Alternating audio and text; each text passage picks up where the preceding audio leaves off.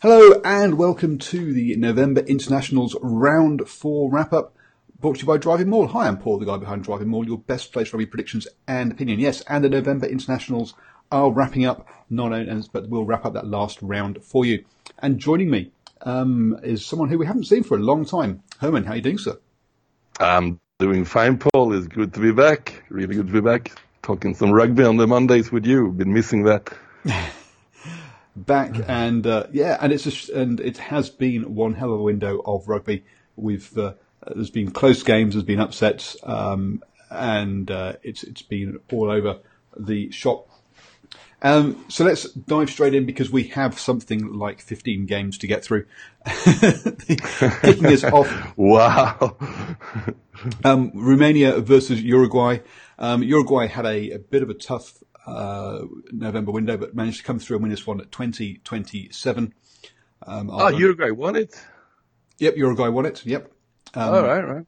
Damn. Uh, Romania still recovering from their uh, obviously their, their, their disqualification um, from the uh, the qualification for the World Cup. Um, yeah. Not and uh, but it did take Uruguay uh, an 80 minute converted try to win this game. So uh, it was all evened up on 70, um, 72 minutes, and then um, Uruguay managed to pull away and score again to to take the lead back back again um, on 80 minutes. So yeah, so t- tight game there uh, over in Romania. Um, let me know when I come across a game you've actually seen, um, Herman. um, no, uh, Germany. My, uh, sorry, my, Germany. my, mission, my, my, mission now is to try to find just find a highlight reel from this match to be done with show. if it's a last minute try, but it's all, that's always worth seeing. It is. That's true. Um, yeah. I've got no idea. I have got the name of the try scorer, but A, I can't pronounce it, and B, I've got no idea where where they play. No, no, no, um, so Georgia uh, beat Tonga um, in Tbilisi, twenty to nine. Um, again, Georgia decent, I mean, a good win for them, uh, but clearly disappointed from their first uh, losing to Italy in that first round, which basically was their, their Rugby World Cup for this year, or their biggest game pretty much since the, since playing Tonga in the last Rugby World Cup. Um, so that's uh, Georgia beat Tonga to in the Rugby World Cup last year to get automatic qualification. They've gone and done it again. Yeah, it seems like Georgia kind of thrives against the Pacific teams. It seems like they they are these Georgian boys were up for battle. but if you if you get to any um, if you talk to, to any kind of European um, pre-game chat about a sort of one of the home nation or one of the Six Nations teams playing one of the Pacific Islands, they always say, "Oh yes, what you need to do is keep it tight um, and basically ruck and maul, them to the uh, to win the game. Uh, don't play too expansive rugby. Don't ex- don't uh, don't join in with their kind of play." That's exactly what Georgia is. so, hence, Georgia have got the perfect game um, to play Pacific Island teams. To be honest. Yeah, they think. I mean, I mean, we will get to that a lot later, but it, it, might even get interesting in the group stage of the, the World Cup because Georgia is going to play both Fiji and the Wallabies, and especially with the Wallabies downward spiral at the moment. Right well, referee, right referee, right weather, you know, bounce of a rugby ball. Who knows? Who knows? You know. yeah, well, if they do, that'll be Georgia's first ever win against a tier one nation. So yeah. the uh, yeah I, am I'm, I'm backing Fiji to be much to, to be the upset team in that. Uh, yeah, me too, me too, me too. But it's fun to speculate a little bit. it is just a little bit. We'll get on to Fiji later because that was an amazing game. Yep. Um, uh, one game that wasn't amazing was Italy versus New Zealand. Uh, the score was three sixty six, um, and yeah. Uh, did you watch this one? I only watched the beginning before the other game started, and I mean, I checked in on it again, but it seems like every every single time I checked in on it, it seemed like New Zealand had made another score. You know, it seemed it's like kind of depressing, but it seems like Italy they don't even have a plan how to keep the score down. You know, it's like it's just like headless rugby. I mean, can, shouldn't you be able to? I mean, we're are we tier one, tier two? We're like somewhere in the middle, but we we got the finances at least. I mean, shouldn't we be able to negate the All Blacks a little bit better after all these years we've been having a, get, giving a shot to do it? I mean, it's they, yeah. I mean, they, they, I guess it should be harder for Italy... All Blacks to improve. Should, sorry, I mean it should be harder for All Blacks to keep improving and for Italy to keep improving because Italy starts like from a way lower level. Should be much more easier for them to keep on improving. They, they should be able to close the gap at least. Yes, you're right. Uh, the I guess Italy have changed from trying to be a side who would just try and keep the score down to one that tries to win occasionally. And I guess with that comes that it becomes harder to switch back into that trying to keep the score down kind of thing. But um, yeah, I, I it was. I'm not. I don't think much much talk about this one. Uh, New Zealand rolled out to me. They actually even rolled out Kieran Read, um, Beauden Barrett, etc. Uh, McKenzie for this one. So we actually had some first line players in this game as well. This wasn't New Zealand versus Japan where they rolled out an entirely um, entirely second second string side. So yeah, um, this was this was always going to happen. Yeah, I mean, it's interesting with those selections you mentioned there. Doesn't don't you reckon there was like a little bit of a message from uh, Steve Hansen there, like because there was some criticism of Kieran Read. No, no, no, he's like really aggressive to the press. No, no, no, he's captain. It's ridiculous. Read leads the Haka on right on a Saturday. He plays, and then also with all the Mo'unga talk, like he was very clear that Hansen was doubling down on Barrett and McKenzie. These are my two starters. Like that's I, th- well, I, think, I think it's a case that yeah, Kieran Read wanted to play and make up uh, and get it out of his and get the Ireland game out of his system. So yeah, there was definitely an element of that. Uh, and I think the other thing is this switch of styles uh, that he's been talking about that no one seems to be able to identify. what is it? Well, you know, um, and uh, it's definitely it's definitely to do with two playmakers. And so I think part of it also was to to just to give uh, Beauden Barrett and Dave McKenzie more game time together uh, to be able to switch more seam- to try and make it as seamless as possible as to when, as to knowing which one you're going to go to. Uh, so I think that's yeah. also part of it. Yeah, I mean, and it's only and it's only five games left now for the World Cup, and New so, Zealand need to be New Zealand need to be more or less ready to go from the first game because they play the Springboks in the first round. Well, they have to, yes. Well, basically, they they, they, so they get they get it, whatever we do, and we got to nail it. Need to nail it from day one. Well, it's kind of nail it on on day one, and then go on holiday, and come back for the knockouts because yeah. because they have the weakest pool in the entire competition. Yeah, yeah, it's like three proper training runs we're going to get there. So yeah, they play Italy again in that competition, and then it's also Canada and Namibia. Um, as I say, the yeah the, the, weakest weakest pool. Anyway, talking of Japan, Japan um, hosted Russia in um, Kingsholm, which is a stadium in Gloucester, England, uh, and they won 32-27. I'll be honest, yep. that's all I know about that one. But um, I would have thought Japan no. would, have, would have scored a few more than that. Yeah, Japan looked pretty pretty poor in this one, and Russia was spirited. It's almost like Japan was thinking a little bit too much. Oh, but we're we're number eleven now. We're the big boys, you know, and thought we didn't need to put in the effort. And they they were pretty much saved by uh, by their captain Michael Leitch, who scored actually two extraordinary individual tries, which is pretty good for being a flanker. I mean, he shouldn't do that. And uh, arguably, he was man of the match uh, in the uh, England Japan game the weekend before. So he's in he's in a real rich vein, uh, vein of thought form at the moment. I agree. I agree. And I think he took a bit of a break from international rugby. So perhaps um, that sabbatical and that break, I think he took some criticism for doing so. But maybe that break was a good thing for him uh, to make sure he was fresh and, and still going for when it came around to this this um, the Rugby World Cup. He has transferred over to the Sunwolves for next season, so it's going to be interesting to see. Actually, no, sorry, he transferred over to Sunwolves last season. Yeah, yeah, yeah. but he didn't um, play too many games. We, are probably going to rest him in a couple of games this season too, you know, because he's like his primary mission is being captain for Japan. Yep. Um, we then had one of the more dour games of the weekend: Scotland 14, Argentina 9 two sides kind of nowadays, well, Scotland especially renowned for trying to play the game at a pace above everyone else. And Argentina, a side that's basically given up on scrummaging and decided to throw the ball around. so I mean, this should have been, this, this had all the ingredients of being a, a um, an exciting rugby. Correct, Paul. Maybe that's also why we, why me included are being so hard on this game afterwards, you know, because I, I, I watched parts of it during when it was live and I rewatched it the full game afterwards and it was almost like a, during the second half while rewatching it, it was almost like making a compromise with myself, you know, but should you really like w- finish watching this or you just finish watching just because it's so bad? Can it get even worse, you know? because it was frustrating many mistakes both team. But it was good intentions, but the execution was horrible from everyone and everywhere. You know, it was like, I mean, I, I think Argentina missed like four kicks. You know, we left like 11 points out, or 12 points. Was it even five kicks, four or five kicks, and two, three of them were sit, were sitters. So they nearly, mean, was, they, they, they, could have nearly won the game with just the game. Oh yeah, they didn't easy, score. easily, easily.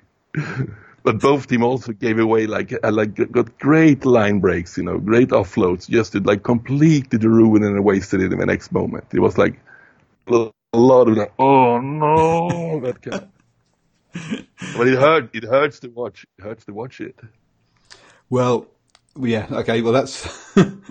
I'm glad I didn't uh, didn't spend my life watching that one then. Um, yeah. the we, we uh, and and it probably comes to explain why Scotland is in that third group of of, of teams.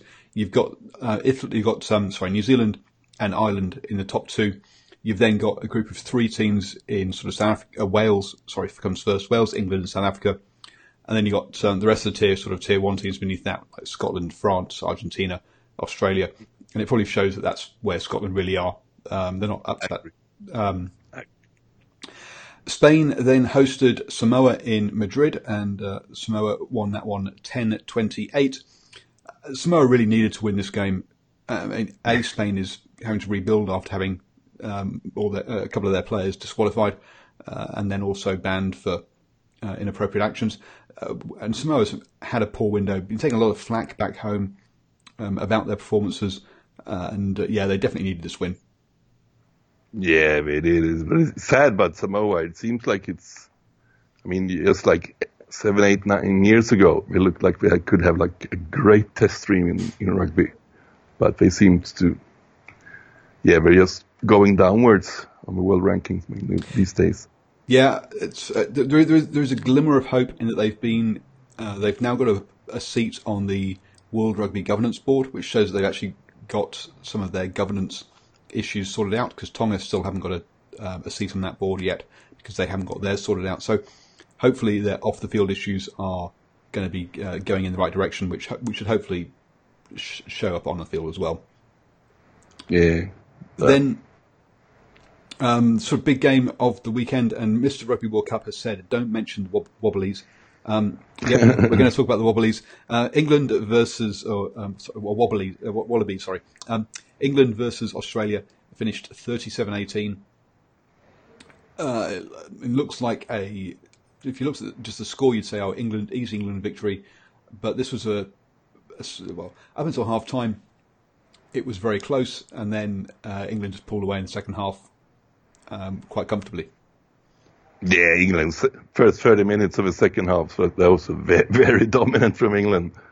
There's no Australia were poor, but yeah, you have to hand it to England too. Look like getting this feeling that England is finally going starting to get like a little bit of this English identity that Ed Jones been talking about. They, they looked and played like an English team, but we and the positive thing is that they looked pretty good while doing it. Actually, it's yeah. effective. It's a, it's effective rugby. It's effective rugby. England have very much when you come into this this window, we've seen them change their style dramatically especially yeah. the backs. We've gone from a back line of Ford, Farrell, um, Jonathan Joseph. You've got someone like Anthony Watson, John, uh, Jonny May, or or, or, or Jack Nowell out wide, and then Mike Brown um, at the back. Um, and basically, there was nobody. Um, there was nobody there who had any kind of size to them at all. We've switched now back to having um, to Farrell, Te'o, who's a big boy, Slade, um, and then Cokanasiga out wide, who is a very big boy, uh, and then also Manu Tuilagi coming off the bench to play to, to replace uh, Colin, um, Slade as well. So you got three. There's they've got ball players now. They've got pace players, and they've got pace players um, as well. Uh, so yeah, so England have changed their style of play dramatically. Australia still, um, well, questions uh, um, in, in, the camp as to whether as to how is is their player discontent or not. Where to play their players? I mean, that's always been Australia's thing. Is they've got these great backs, but where do you fit in Folau? Where do you fit in Beale? Where do you fit in Hodge? or Dane Haylett-Petty. There's, there's the question marks as to as to where players play is, has always been Australia's problem. Yeah, but uh, I mean, I, I, for me, it seems like Cheika has completely lost the plot with with Wallabies. I mean, they have been like steady going backwards for three years now. Since, since I mean, right right after that World Cup final. Yep, um, and there hasn't been much to smile about in the Wallabies camp. I mean, the only positive for the Wallabies is they are the only team to beat Ireland this year. That's the only. and that wasn't that wasn't a full strength Ireland starting side at least. Um, oh, sorry. Uh, um, so if you want to hear my thoughts on Australia, go back and watch. Uh, I did an opinion piece called um, "Shortcut to Cheika," uh, um, Australia uh, Wallabies coach, which will tell you where where I think that's all gone wrong. Now, what we need to um, talk about is the elephant in the room here around refereeing quickly, uh, and that uh, yeah, Farrell got himself involved at, on, on half time, or just before half time, got involved, self involved in another incident where he basically threw his body in the way of um, uh, of Rodda. There was no arms in it. He got bound. Uh, he, they, they, both crashed to the ground, uh, um, with Farrell coming off probably the worst to wear, as you'd expect against a second rower. And the referee decided that there was nothing in it because both players had lowered their shoulders. Now, it was a very strange one. I think everyone agrees it should have been a penalty. Mm. Penalty, but it was a penalty too.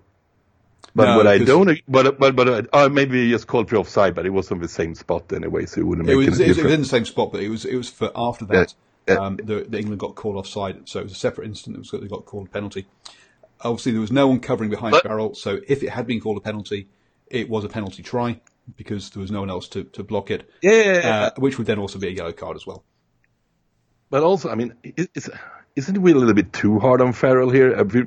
If I watched it like a little bit with a, from a Farrell friendly view point of view, I think that uh, he's actually coming into that tackle. It's not like even coming in a tackle. He's off balance even from the start, and it looks like Rodda is actually going to try to smash him.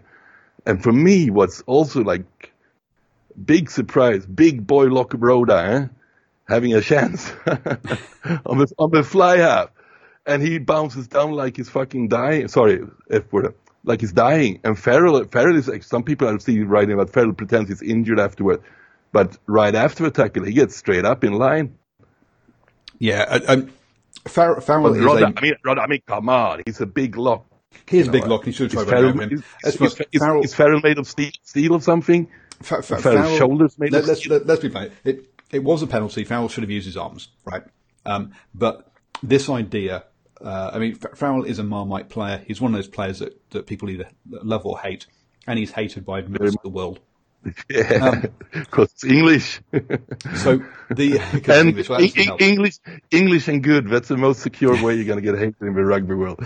Look at Murray told you to how much stick he takes from like foreign forums and so on. It's unbelievable how much. But just love to hate him.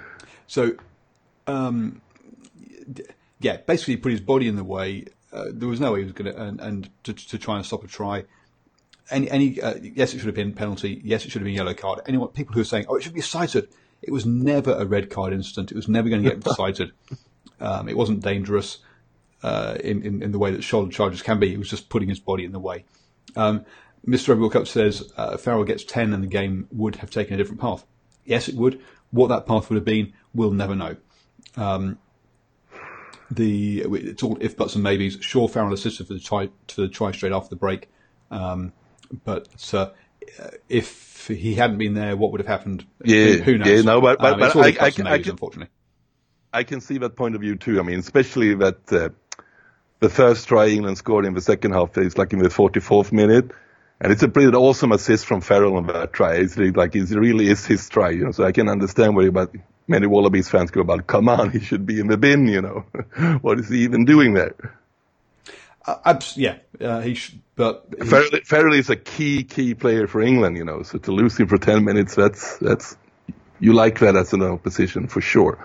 Oh, absolutely, and we just, we, it would have been interesting to see how Colin Slade, uh, not Colin Slade, sorry, Henry Slade, would have stepped in because you expect he would have stepped into to ten from tw- from thirteen there, and that would have been interesting to see how that would have panned out. But it is if buts and maybes. We have no idea what the result would have been Um, if that happened, England were dominant in that second half, um, and yeah, it's it is what it is. Moving on, Portugal 23 and Namibia 29. So Namibia finally get a win on this tour. Um, they are in that group with New Zealand, South Africa, Italy, uh, and now Canada. And well, we'll actually get on to and Canada. We'll get on to that in a second. Um, but yeah, they, they, they needed that win because Portugal are in the second in the third tier of European European teams. Namibia are a Rugby World Cup team, but probably the weakest one there, uh, and they yeah. needed that win. Yeah, they did. they, have, have, have, they yet to win a World Cup game, I think, Namibia. They haven't I won a World Cup game. don't think so. They haven't won yet. But they're probably going to target Canada and Italy, you know? Which, gonna make, which is going to make it even more funny because we're not going to play the first stringers against the Springboks and the, the All Blacks. We're going to save them from. so yeah, I could go back and I need to check the schedule, see, see, because there are some crazy ones where teams have got uh, short turnarounds, and yeah, if they've got a short turnaround, they'll be resting players against New Zealand and South Africa because it's just a waste of time. Oh yeah, oh yeah, oh yeah. Um, next big clash of the weekend: Wales twenty, South Africa eleven. Um, congratulations, Wales! It's the first time they've ever won all four games in a in an end of year um, tour, or end of, that's not a tour for them, is it? An end of year window or November window. So yes, Wales in, up up into third place and quite deservedly in the world at the moment. Yeah, they are. They, have been quietly been building, but I mean, I think everybody start taking notice now. But I'd still, I want to see them in against Ireland and England in the Six Nations before I really put. Yeah, if I if you if they want to take that level up to be really contenders for the World Cup, let's let's see that in the Six Nations then, because I'm I'm not convinced yet, but it's look it's looking good. It's looking good. For, for, me, you've got the probables, so it will probably be either Ireland or, or New Zealand, or New, well, New Zealand or Ireland, in that order really. And then we got poss- it could possibly be Wales, England, or South Africa um, winning it. That, so I think they're in that possibles group. And then you've got everyone else who just don't, I don't think could string enough games together to win it. So yeah, they're definitely in that possibles group, but um, but de- but not probables. No, not yet, not yet. Um, and they have been they haven't been playing. Um, I think it's also like a funny thing if you look at the ranking. Look at Wales; they, have, they haven't been playing in this year, and like extremely few games against the top ranked teams. And when they compare it to the Wallabies, who played like uh, three games against the top ranked, three games against the second ranked, you know, it's obviously that's going to show in your win loss record if you if you're matched up against the best team all the time, and yep. if you're not. Um, and they they also got the monkey, monkey, off the back of not being able to beat Australia, and Australia in mm-hmm. their pool. Uh, Mr. Rugby World Cup reckons Wales will be a surprise package, semi final or final maybe. Um, yeah, and then that's definitely um, they, they, they they could definitely win their pool. Uh, and then they, they, should really go into as favourites their pool if you would, if we would do it almost, today. yeah, um, almost, yeah. Almost, yeah. But uh, it's an interesting pool still. I mean, because with especially we can we can talk about it more after the Fiji win, you know. But with Fiji in that group too, I mean, it's it's um, it's like a mini group of death. It is, yes, actually, uh, of them, it, that, that probably is true. Uh, trying what um, if there are any, I did, I did do a post match. I did a live post match reaction to this game. So if you want to go and um, have a listen to me and unbiased rugby, uh, do then go back and check out that um, that video. Uh, but yeah, basically Wales deserved the win. I think was how he he put it, um, and uh, it wasn't down to. There were a couple of complaints um, in the social media around the referee, but this wasn't a refereeing decided game. This was uh, yeah, South Africa making too many mistakes themselves. Yeah, but especially when they switch, because I thought I'm a little bit impressed by Embrose Papier, the the new scrum half. He looks the real deal. He got real pace both in feet and hands and thought, you know. And it's when he, especially in the first 20 minutes of the second half, he, I started, South Africa built some real pressure on Wales there for a while, and he was really the spider in the web. And when they subbed him for this Ivan van Zyl, it was absolutely terrible. I mean, he, I mean, he was, and, and that combined also with Biggar coming on for Wales, and it became like completely switched just by these two subs. It's weird that it can so well, small details in the game can make such a big, big, big impression of a scoreline in the end. Yeah, I mean, when Biggar came on, uh, he was the, the, the perfect guy for for the the scoreboard situation, which was basically that Wales were up, and so what they did was they just played in South Africa's half and just kept kicking the ball down there and saying, right, if you want to win this game, you're gonna you're gonna have to score from a long way out. um, and that's basically how, when he came on. Um, I thought Gareth Anscombe had a fantastic first half um, and got that and built that lead. Uh, but yeah, for for the for the game situation, Biggar was was was perfect to come on at that point. and it was when South Africa managed to get a bit of an upper hand in that second half. Um, a game that I think we'll go get over, we'll probably breeze past pretty quickly. Ireland beat the USA 57-14. Um, I've not bothered watching this one or any of the highlights. Pretty much. I watched for highlights. Oh, you did? Okay. Uh, yeah, no, no, but, but what I think is noteworthy from this game is like, or like a, uh, a general thing about Ireland because you can see the same when we play Italy in the beginning of this November November series and they play the reserves like the BC Stringers against Italy, and they absolutely hammered Italy in Chicago. And we do the same thing against the United States, and they also like we put 50 plus points on these teams. And it's it's only really the All Blacks who have that kind of depth that can put B, like a scratch BC Stringers, but the like the structures and the in the team and the coaching is so well, it's everything is so well structured. So they just go in and hammer whoever they put on the field, which also can be seen when both the All Blacks in Ireland at the moment when they have injuries that they don't really hurt that much from injuries. I mean, I mean, who thought before the All Blacks uh, Ireland gave that missing Conor Murray would not be a big deal? No one, no one. well, to, to, to, to, I mean, to the extent that basically uh, Hansen said that it was a it was a, it was a ruse and that, that, that Murray would find himself to be uh, ready in time for the game. Um, but yeah, Ireland uh, clearly what um, learnt from their quarterfinal exit to Argentina in the last Rugby World Cup where they had about four or five injuries and they just fell apart. Uh, and so yeah. that's uh, yeah, they've spent the last three years building depth, and it's it's now we're now seeing that. So yeah. the big game of the weekend, yeah. the big result of the weekend: France fourteen, Fiji twenty one. Fiji keeping France scoreless for the second half, and that is uh, some impressive play. That's remarkable. But Fiji, they were up for it from the beginning, the Fijians. But I had, a, I had a pretty good vibe about this game before because with so many of the Fijians playing in the, in the top 14 too. But they, and but now, to be fair also with Fiji, but you should always remember with smaller nations because we get so little preparation time. So they actually, the last test of their November windows is usually the one we have a chance to perform the best because we actually been together for a few weeks. Finally, you know, we got some structures in it. And you can tell that because usually the, the Fiji's undoing is they can't defend, you know. They will lose the structure in defense if they start making stupid mistakes. And they were, there were some, I mean, come on, we're an island team, you know, but still there were remarkably few of them, remarkably few of them. I, and they were like really nitty gritty in defense. For, and you see, if you see, we can admire like tough island boys as much as you want, but a lot of times these uh, Pacific Islanders test team disappoint to perform like really hard rugby for 80 minutes. They also but tend to go for the big hit rather than making rather than keeping the, the defensive structure in place.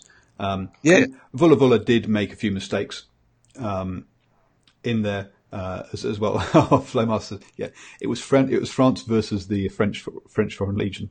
Um, yes, it, uh, there is there is definitely an element of that, but they did bring over um, some uh, some of the, some of the boys from the Drua so it's good to show those pathways um, are, are, in place, uh, and they are definitely moving things in the the right direction in Fiji. Uh, they're the strongest Pacific Island side by, by quite a distance now, I think, uh, and probably the strongest yeah. Uh, and the strongest tier two team. Even though lots of people oh, talk ranked, about Japan, ranked, we'll they about they ranked number eight. Georgia. They ranked number eight. Fiji yep. ranked number eight of the new world rankings. So, um, so yeah, so they are the but, strongest. Uh, and an interesting thing I want to comment on what you said, Paul, is I would say like the, the, three big improvers right now in world rugby is many people like say to Georgia, but I would not include them. It's Japan, United States, and Fiji. And an interesting thing all three of them have in common is at the last in this World Cup cycle, they all have got more opportunities for professional players and coaches to actually work with. You have with uh, Japan the Sunwolves, of course. With Fiji, you have a Drua who can play in the NRC, and with the United States, of course, you have a Major League Rugby and it's it makes it so clear that if you give more opportunities, you will see improvements eventually.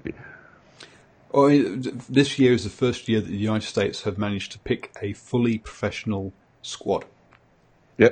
So your strength and conditioning is going to be way, way better. I mean, all you, if you just go and see a professional team versus uh, an amateur team, um, forget everything else. Just strength and conditioning will improve your game, uh, and that's what we're. That's that's we've definitely seen that from from the USA. They play much. Well, they they, they can play right the full eighty minutes rather than having to um, worry about what's coming off their bench and worry about getting tired. Uh, so yes, yeah, so that's definitely been uh, has, has, helped. And yeah, a good point that, that yeah that those the three teams the three teams that have stepped or that are improving are the three teams that managed to put a professional um, or with the Drua perhaps saying professional uh, um, team uh, structure in place for to develop the players. Um, that's very true. And there are some dicey moments in this one for Fiji, so do go watch. I, this, this, isn't, this isn't one to watch the highlights of. This is what one to watch the whole game of.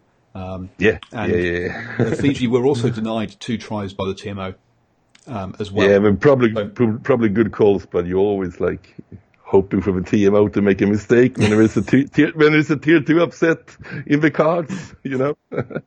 um, and also, I, start, I, I, did I did a live post match reaction to this one, so again, you go you can go watch that uh, with me and Mary, uh, who uh, dove deep into that one uh, this, this, this game um, as well. But as you said, this throws open that Rugby World Cup group because in that Rugby World Cup group we have got Wales, Aust- oh, actually, to give it official, the official order is Australia, Wales, um, Georgia, Fiji, um, and I've gone blank as to the last one is. Ur- Uruguay. Uh, Uruguay. Uruguay. So Uruguay, unfortunately, is going to have a hard time of it in there. They're going to have a tough time, yeah. um, We're going to get a lot, of, got a lot of lessons here. We're going to learn a lot. Whereas, um, yeah, Australia generally don't deal with teams like England who are dogged and up front, and they've got Georgia who are dogged and up front. So that's going to be a, a difficult game for them. Um, they should have too much class for Georgia, to be honest. Yeah, but, they should. Um, but but as, I, but, as but as I said in the beginning, you know, the right referee, the right weather, you know, bounce of a rugby ball, it's like monsoon raining. He's get like in an arm wrestle. The Georgian pack having a field day. The referee seeing it their way in the scrums. You know. Oh yeah, could happen. The, the, um, could happen.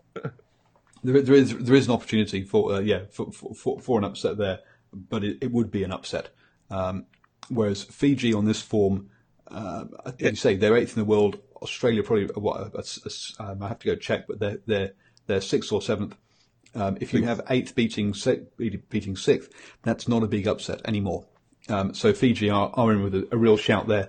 Wales should top this group, um, but Australia are definitely um, potential. Um, Mr. World Cup says uh, we all know Australia will turn up. Probably the new coach. Stay tuned.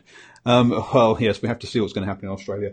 it's all. What do you? All, what do you reckon, Paul? What do you reckon is going to happen in Australia? Um, my call is that they just can't afford to sack him.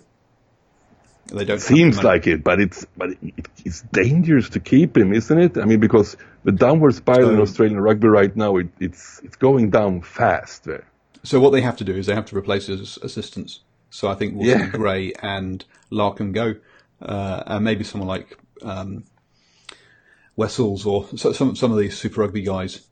Um, Brad Thorn. Um, be brought up as part time or whatever with um, either Jake White or Scott Johnson uh, coming in post Rugby World Cup.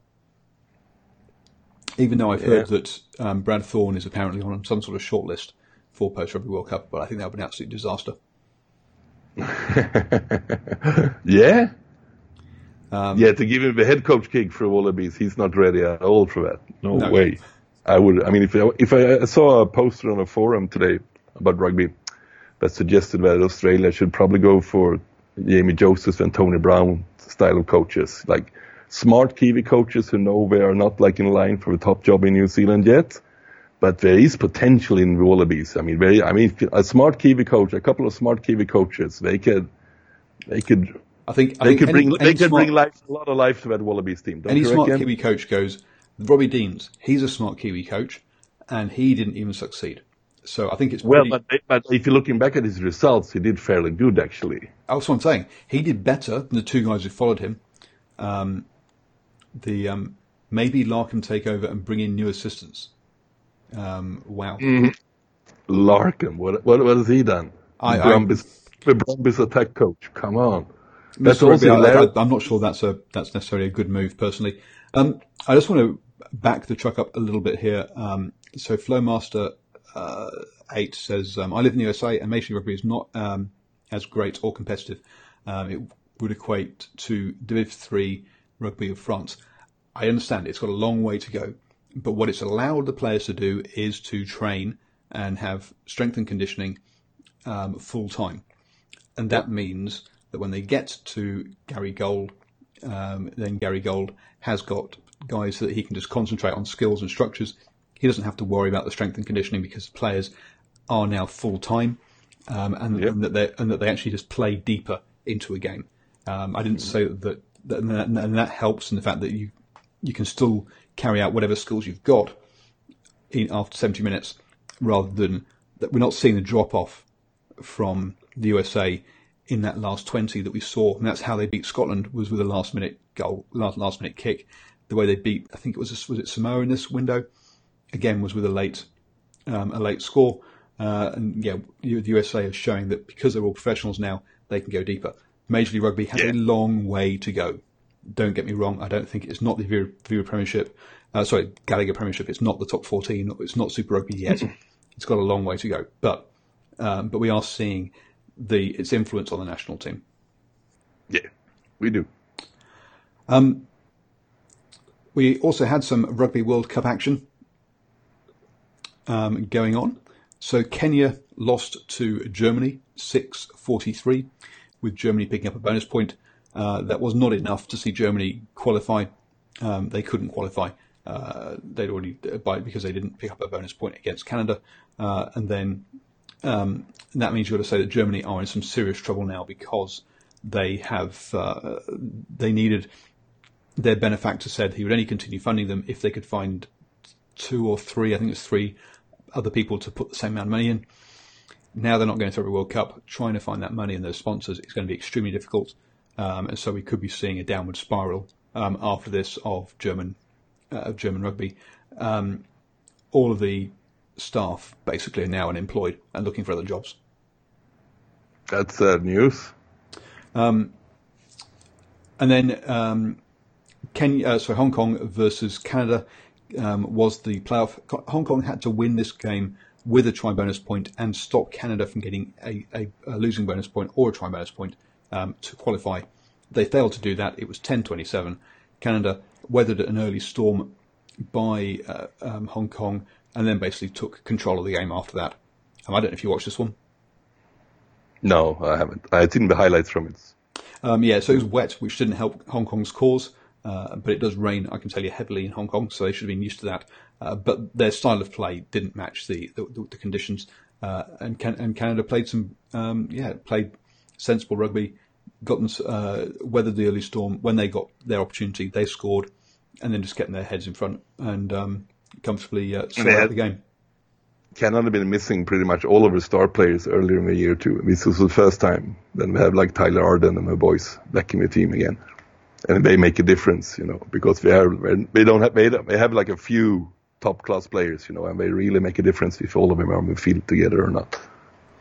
Yeah, and I think they're starting to get their off field administration issues sorted out. Um, so that's hopefully things are heading in the right direction now for Canada. Um, as I say, there um, to you got to. They've been very lucky um, in this, uh, in that they've had three bites at the cherry to get themselves yeah. um, qualified. First off, they had a playoff against uh, home and away game against USA. The USA qualified. Um, Uruguay came through the Americas League or the South Americas League anyway, uh, won that. Then had a home away game against Canada. Canada lost, and again that was their second opportunity to get into a World Cup. Then they got to repechage, um, and again they've been lucky here. Kenya um, are a decent side in Africa, or they were until they had an industrial dispute between the players and the union. And as you've seen, Kenya lost this game, what, 6-43. They lost the previous game 42-17 and the other one 65-19. Kenya were never at the races. no. Because of that. Germany are only here because both Romania and Spain uh, got um, uh, had ineligible players and got disqualified. Uh, so again, they shouldn't. The, the the, the, this should have been probably have been um, uh, either Russia or Spain here, not um, or maybe Romania, but not Germany. Uh, and so the quality of opposition again has dropped right down. Hong Kong is the only team that was that was here. They took Germany too lightly in the first round, um, and once they lost that game, uh, this was Canada's just to, to, to, to, walk through. So, yeah, if Canada hadn't qualified out, out of this one, there would have been some pretty serious questions of, um, of the whole setup. Yeah. What do you what do you reckon, Paul? Do you think there's a case to expand the World Cup to 24 teams, considering like yeah, Spain and Romania were not part of it? I mean, they, they, they're probably up there now. They're good enough to play the World Cup. And you have Hong Kong, I mean, it's not too bad. I mean, I think 27-10 is, that's a right result against Canada for Hong Kong, I think.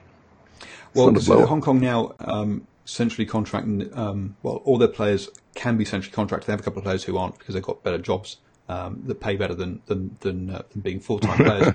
Um, but because look, the, the, salaries that those guys want are not on, are not on they're not on All Black salaries um, or Folau salaries by any stretch of imagination. So um, the but they are full time professional teams. The, Hong Kong should be doing better than that, um, I think, and we I think we will see them um, step it up uh, because Hong Kong are going to be part of this. Um, we'll have to see how this pans out, but Hong Kong are going to be a central part of global rapid rugby. Yep. Which again, they even put their, they even put their office in Hong Kong, I think.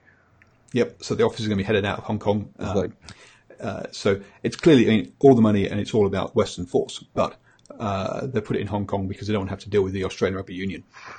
Um, and the Hong Kong Rugby Union has basically said, yeah, do what you like. Um, I yeah, is, is, is my positive. guess. Um, and um, so that's that's why I want to go with, with that, that's, what's why it's headed up out of there. But it does mean that they, they will get much more uh, in the next Rugby World Cup cycle. They'll get much more opportunities, much more play, much more game uh, time against better opposition, um, which will be mm-hmm. good. So yeah, so uh, look, look out for Hong Kong. Hong Kong is one of those is the uh, the the Asian dragon or the Asian tiger that's uh, that's, that's going to rise up next. Hey, it's the next one, isn't it? But um, what do you what, what, what do you reckon? You think there should be more teams in the World Cup or not, or do you think twenty is good? Uh, I can't see how you're going to structure it with twenty four. Ah, you have six groups with four. So then, so the top four, top top, top six, uh, top, top, six go through, and then two others. Uh, you put uh, the top sixteen through, so it's eight team leaves from a group stage. So it's like all top t- top two teams from all six groups plus the, the three best fours makes every makes pretty much every group game exciting too. You know, it gets some it's like a value in everything. Oh, okay. Um, and then yeah, and when you play uh, one extra round in the in the playoffs, you have uh, eight finals before the quarterfinals. Um, I don't think we're ready in Japan, but I can see us being ready in, if not, uh, probably not for France, but the one after that. I think we're ready for that to happen. Um, yeah, Yep. Yeah, I don't have a f- fixed opinion either. Like, uh, you re- you want so much that these minors should improve, but you have to be honest about it sometimes. Also, that would it like really improve a product, or are we just like mercenaries? so, um, so one final game to report on: um, England women beat Ireland women 37-15. Um, so that's a good round for England, who beat uh, USA, Canada, um, and Ireland whereas Ireland lost to Canada and then uh, sorry, lost to the USA and then lost to um, lost to England um, as well. Um, so that wrap, actually there is just one more game to come. So next weekend, uh, the Barbarians host Argentina um, at Oof. Twickenham. Um, but that's let's be honest, that's a bit of an exhibition. Not I much. Mean, Los Los Pumas didn't make good. Re- that was not a good advert for. Uh, for, against Scotland. Wow. it wasn't, but it's it's good to see them getting this game because quite often this game is is is a game that sort of Australia or, or South Africa or, or New Zealand would get. So I think it, it, it is uh, it is another uh, sign of, of Argentina rising up the ranks and becoming may, may, uh, commercial may, as well. Maybe maybe Argentina might be up for it now because they played so shockingly poor against Scotland, you know. So they will actually try to bring it to the barbarians with some like real skill rugby. But we know they can play. We have to be fair. They can play some good stuff. They can, and if they get in the right mood, it could be a very good game. It could be fun. Yeah, but yeah, I'm not yeah. holding my breath for that one. so for Europe, it's back to domestic action. Um, check out the Driving Maul rugby predictions for all those rugby predictions, uh, and um, uh, and then so we have one round of domestic action before we hit the European Cup time, uh, which uh, again the big daddy of the European of, of club competitions. Um, and for the Southern Hemisphere, well, it's um, time to play some sevens or take some time off, basically. Uh, until... Ah, but there's one important thing left to do, Paul. Oh, I'm sorry. We get, yeah, yeah, yeah, we got to do like some kind of like a uh, end of a year reward show. Award show. Yeah, yeah, yeah. Give, give, give our props to who we really thought were the best ones of the year. Well, we had the Rugby World Cup awards um, uh, with, and so Ireland took out a lot of things. So Johnny Sexton was Player of the Year, um, Schmidt was Coach of the Year, and Ireland were Team of the Year. And you got to say that's well deserved. They've only lost one game all year, um, yep. and um, and, and Sexton didn't play in that one. Sorry, Sexton didn't play in that one. We lost. And Sexton didn't play in that one. They lost. That's very true. and, um, so yes, no, I mean you've got to say yeah, Ireland deserved um, deserved all that, and they will go to number one in the world if they win. I think it's the next two or three um, games in the Six Nations. So yes, I think they need, they need they need to beat Wales in Cardiff in the third round. I think or something like that. That's good. So, okay. So that's and they have got a couple of serious games. They've got Wales away and England. I know Scotland away. No, Scotland away too. Yep. Um, so I think but Scotland, I think, just the sheer quality of Ireland presenting right now, I think Scotland needs to play like the game of a lifetime to beat the Irish now. I think the Gulf, the Scotland is too much on and off, and I think the Gulf in quality is just too big. Wales, we know they can always bring the Ireland game into my, like the most dirty arm wrestle you can imagine in Cardiff, you know. But uh, well, I mean, I say um, Scotland cut Ireland to pieces two years ago in Murrayfield, so we'll have to wait. No, no, no, no, no, no. That was not. No, no, that's not. That's not how that game played out at all. Scotland scored some fabulous tries, but Ireland should have won that. Ireland bombed so many tries in that game; it was unbelievable. I mean, Ireland really gave it away. I mean, we bombed probably like three, four, like dead certain tries. But if you only watch the highlight, it looks like, oh, look at Scotland, they're playing like flying rugby here. But if you watch the full game, and you know, like it was like a t- total shocker from Ireland. Anyway, um, so yeah, Ireland deserved all those awards. Yes, they are the team of the year, uh, and Sexton is player of the year. So that's all good. Um, Dyantyi got the uh, emerging player of the year.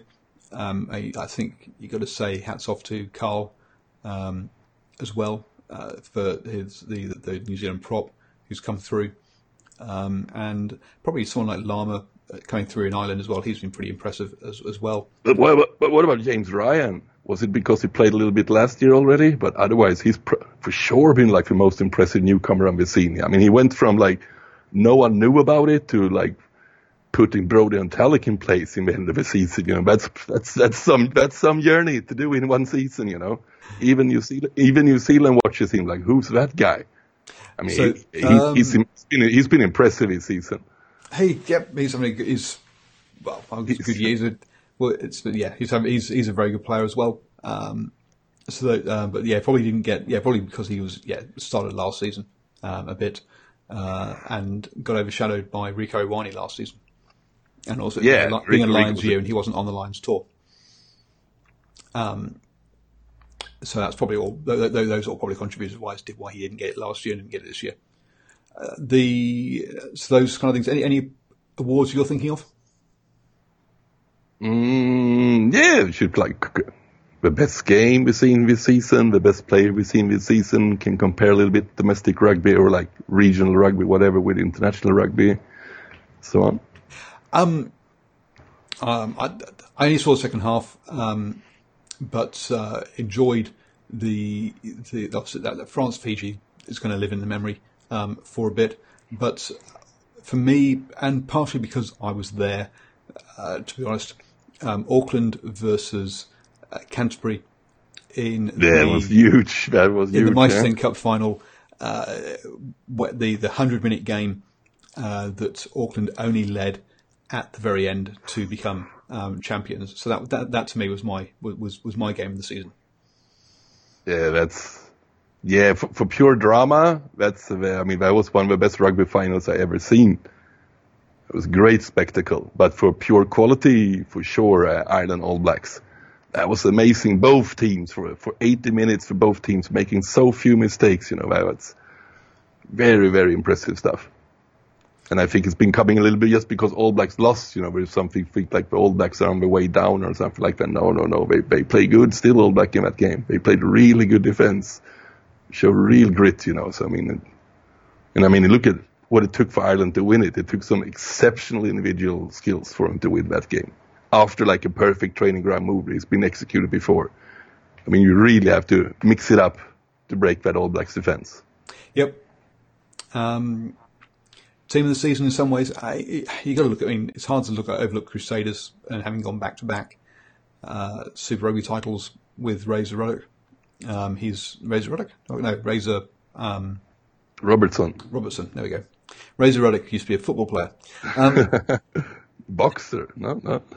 um, oh, maybe a boxer. Okay, maybe. I thought it was no. I think he was um, played yeah, maybe, yeah, maybe English maybe. Premiership yeah. player in the eighties. in the eighties. Yeah, long, yeah, long time ago. long time ago. Um, the showing my age, uh, perhaps nineties actually. But anyway, um, the uh, yeah, so you got to say you got to be impressed by Razor Robinson and what he's done with the Crusaders, uh, which is why there's a lot of talk about whether he would get uh, um, the All Blacks uh, coach uh, head coach role after the next Rugby World Cup. oh, I have, I have prediction. I have a prediction for the All Black setup after on, the next World Cup. What's Yeah, your yeah, yeah, yeah. My prediction is they're gonna make Steve Hansen the director of rugby for New Zealand Rugby Union, Mm-hmm. which I guess actually is perfect, perfect position for him. You know, take care of like you are the big face out outwards, you make the big calls, and you like protect the organization. You know, that's talking with the media. That's what he's really good with, and I reckon. And then that, that opens the door to make Joe Schmidt as the head coach. And I think Joe Schmidt would probably even appreciate to have been working like because he be, he gonna be he and the players gonna be so protected by by Steve Hansen being the director of rugby. So they're really gonna go able to go deep in the training paddock, really go deep. And uh, all and all, on all accounts, Joe Schmidt is like a guy who really builds like a super positive environment, like very demanding but positive environment. So you can, which is probably good to close it a little bit too. You know, like it's gonna be they're really gonna thrive. And then the last the last puzzle, part of the puzzle is to, of course to make uh, Razor Robertson Schmidt's assistant, making the attacking coach of All Blacks. And it's it's I mean it's pure speculation, but gut feeling says that two like two progressive rugbymen like uh, Razor and Joe Schmidt, that that would be a happy marriage. Yeah, I'm I'm more concerned about the Joe Schmidt uh, Hansen marriage than I am the uh, the the the the the, the Schmidt and assistant. We've seen how he can handle difficult assistant coaches because I mean, let's be honest, um, Farrell had, was a bit of a diff, was um, a bit of an issue with England as assistant coach, um, and perhaps try to take over.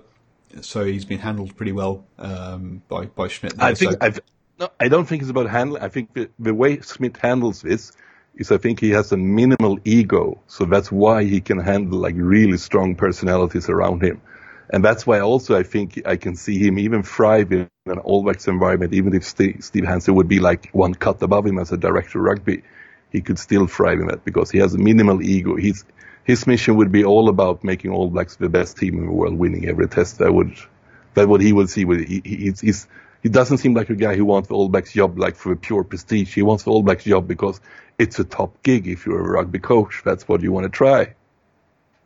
I guess the only other question then is around Hansen's uh, loyalty to Ian Foster um, and where where he, if if or how he would fit into anything.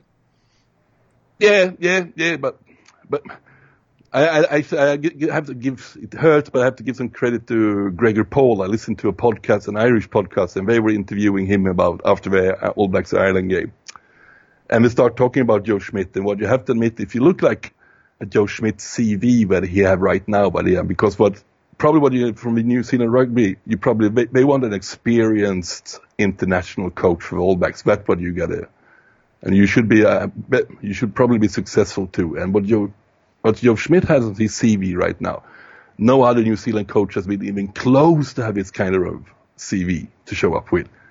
I mean, you have like Robert Dean was very impressive in, in the Crusaders, of course, you know, but but look at Joe Schmidt. He have taken Ireland from the eighth place to like a serious contender to the All Blacks, beating him two times in the last three times, you know. all the all the four tests since uh, All Blacks started playing against Ireland have been like classics. They are so competitive. I mean, that's that kind of CV. Who, who else has that kind of CV can show not only like he's good, I already beaten the All Blacks with res- lesser resources.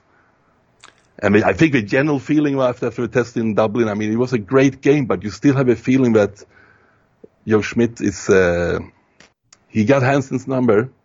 I think we're friends, but I also think he, something about it. You know what I'm coming from? No, I understand. Yes, I'm not, I'm just saying, uh, this isn't about how good or bad uh, Schmidt is, this is about the, what's the loyalty between Hansen and his current assistant in Ian Foster, who for the past couple of years, everyone said he was going to be the next person to, to take over. So I just, I yeah, just, but compa- I mean, but compare, but compare Foster to Joe Schmidt. I mean, if you're oh, no, really no, looking, I'm not, I, again, I'm not saying that it's, I think, that, he, yeah. that he's comparable. I'm just saying as to would, uh, would Hansen want to take on a DOR role? Um, and then if he did take him on, did, would he have certain loyalties to Foster as to what, how he looks after Foster in that situation? That's my thoughts. Anyway. I think, I mean, it's even possible that Foster could stay in that setup. I mean, I can even see like, I, Foster is probably good in this setup he is now. now. I mean, I mean, we got to give guys some credit. I mean, he's All Blacks attack coach. And what attacking rugby team have been done pretty damn good the last eight, nine years. he, he, gets, he gets very little credit for that because everyone is like, yeah, but that's like a given. It's, I mean, I don't think it's that given, you know. The guy knows his rugby. Oh, but if he's, but, but I don't think he's like the, really the head coach. He's not really the head coach material. Well, we have to wait and see. Um, that, uh, that, that, that's that. That was he. He was uh, he, he, was the name name that was that everyone was mentioning before. Anyway, um, but sorry, I, sorry. I mean, I actually think New Zealand rugby probably have changed a little bit of the fly here. I think because the original idea was probably for sure to put Fossey in the big seat after the next World Cup, like with all the succession plans, like betting everyone in the All Blacks environment. But then, then we made that strategy. There was not like we didn't know about Joe Schmidt that he's going to do what he's been doing. It, I mean, his his results alone has changed the picture a little bit. And, and there's, there's always still Gatland who seems to have dropped out of the conversation um, as well. Yeah. So. Bad luck for him. yeah, it looks like it.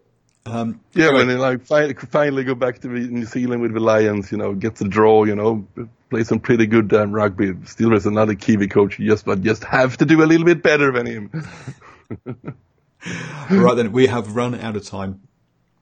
Thank you very much, sir. It is great to uh, to have you back on the show. Um, good to be the, back. Uh, good to be back. And it's been a good old chat. And uh, join us tomorrow night. We'll be having the hash rugby chat. Uh, and then obviously Wednesday night is the All Blacks edition. Um, so tomorrow night we'll probably look um, plan to look at each of the teams and sort of give the end of end of season um, review uh, for the uh, uh for the Pumas, Wallabies, uh, Springboks, and perhaps and also talk to talk about some of the European teams um, from uh, how they've done in November. and then we'll on, on Wednesday we might even have some more news around the All Blacks, but we'll talk about the, we'll give the All Blacks end of year review. We'll also look at the, uh, probably look at the, um, oh, gone blank. Um, anyway, we'll talk about next, uh, we'll talk about all sorts of stuff about the All Blacks. So don't forget to click up there to subscribe to uh, this channel down there for all the predictions that I've been talking about. And there's two videos there that if you're with us now, uh, YouTube says you will absolutely adore.